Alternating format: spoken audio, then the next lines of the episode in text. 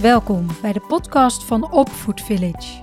Wij zijn Saskia en Meike en we gaan het met je hebben over al onze opvoed fuck-ups die we dagelijks maken als moeders. Om er vervolgens naar te kijken door onze brillen van opvoeddeskundige en kinder- en jeugdpsycholoog. Zo leer jij van onze fouten en van onze kennis. Wij geloven erin dat je opvoeden samen doet. It takes a village to raise a child. In dat dorp zijn we graag jouw dorpsgenoten. In deze podcast gaan Mijke en ik het met je hebben over straffen en belonen.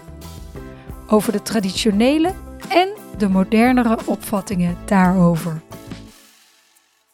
Ik eh, wil het vandaag met jou hebben over straffen, belonen en time-outs. Want daar krijgen we eigenlijk altijd heel veel vragen over hoe je dat nou toch op een goede manier doet. Ja, dat, daar gaat het vaak over.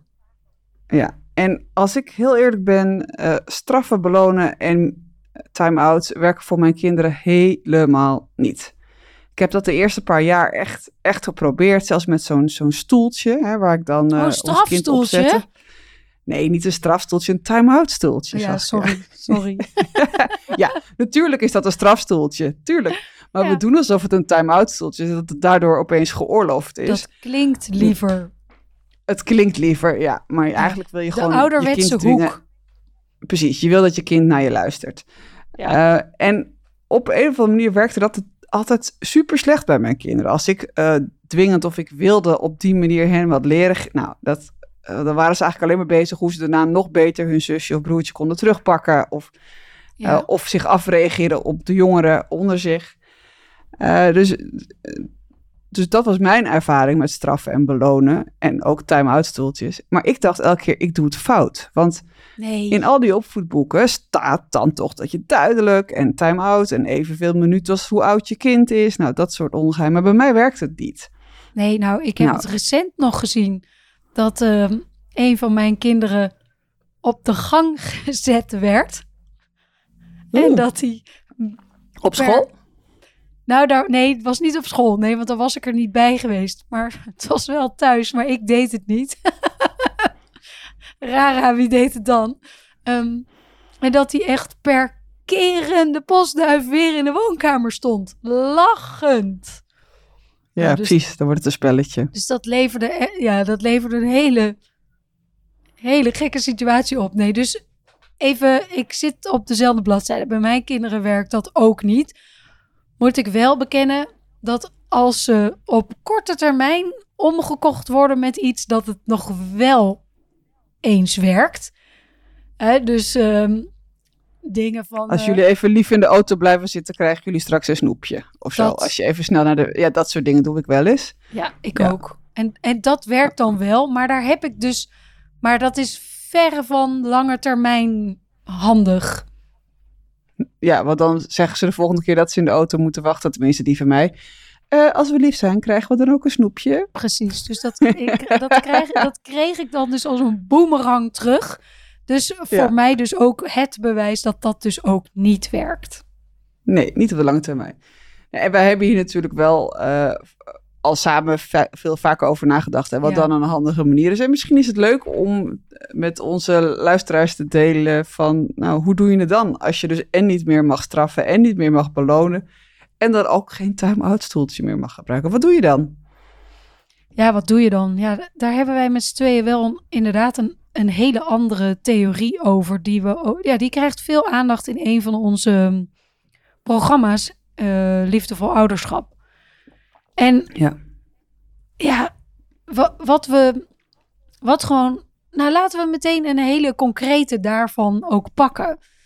Want je noemt het bijvoorbeeld een time-out stoeltje. Maar vaak hebben kinderen helemaal geen behoefte aan een time-out. Maar wel aan een time-in. Ja.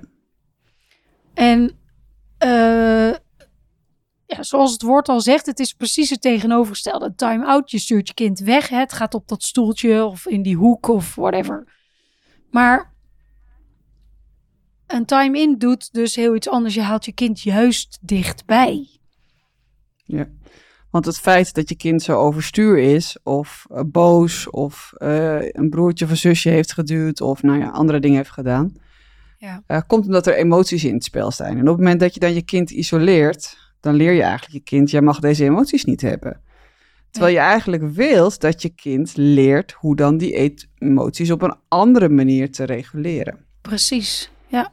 Het is, eh, ja, het wil, we willen graag dat onze kinderen leren hoe ze met die emoties omgaan. Hoe ze daar, nou ja, controle over hebben. Dat Ja. willen we graag dat ze leren. En nog even een zijstapje, nog even terug naar dat straffen, belonen enzovoort. Een kind leert daar helemaal niets van. Het leert eigenlijk, ja, alleen maar dat jij heel onaardig kan doen. Nou, en dat jij als grote je zo mag gedragen naar een kind. Dus wat gebeurt er? Jouw kind gaat zich ook zo naar de kleinere broertjes of zusjes gedragen. Ja.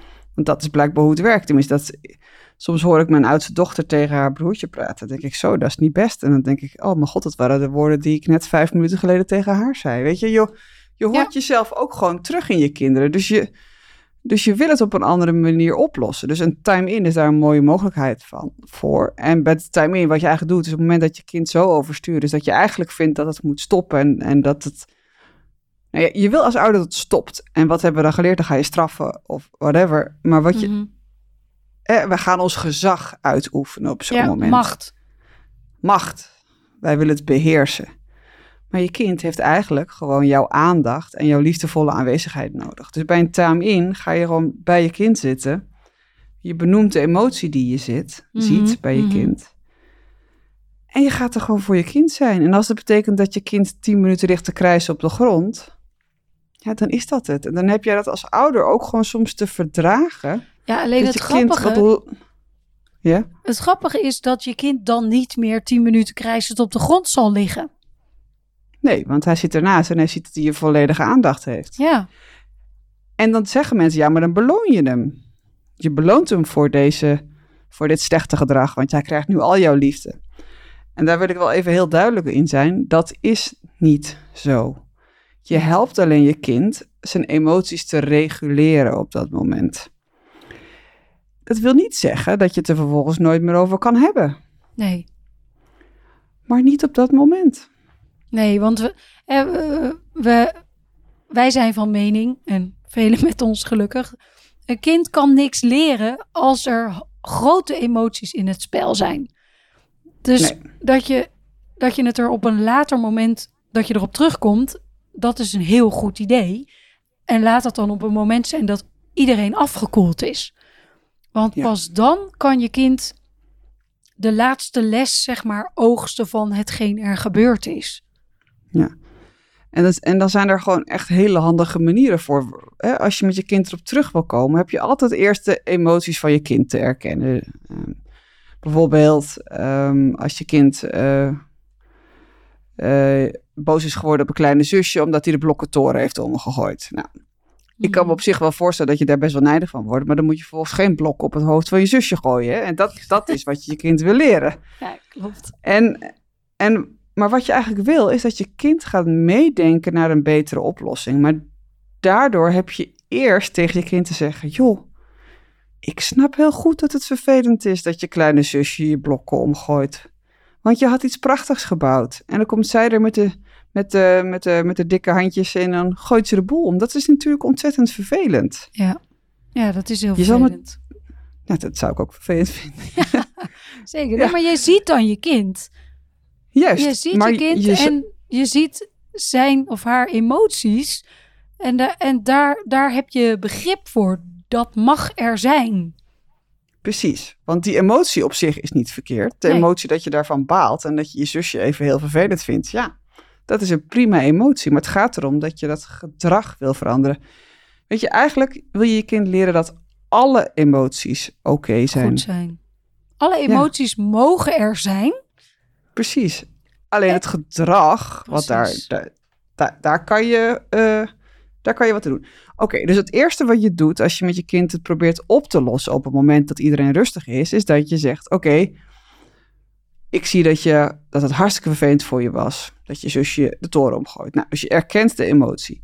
Hm. En vervolgens is stap 2 dat je vraagt van nou, hoe, hoe kan je het goed maken?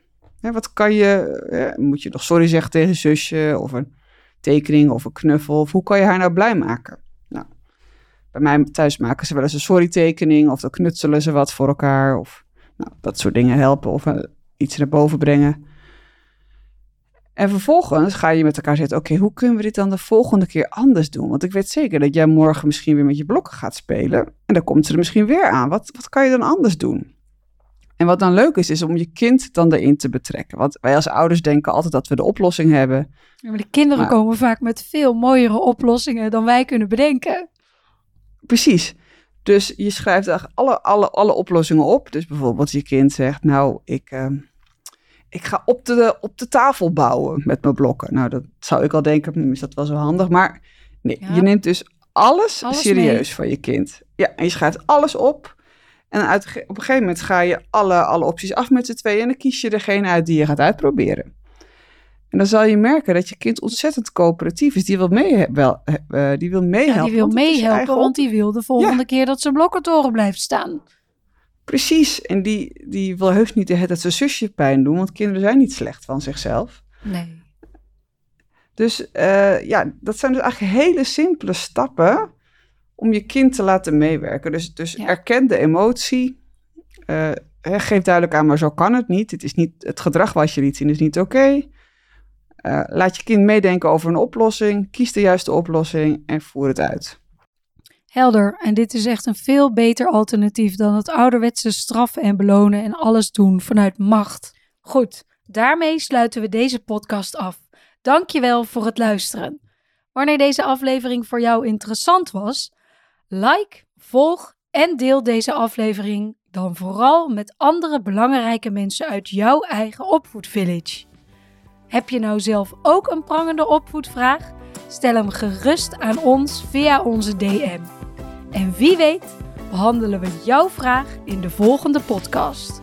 Nogmaals, bedankt voor het luisteren. Tot bij de volgende en alle goeds voor jou en je kinderen.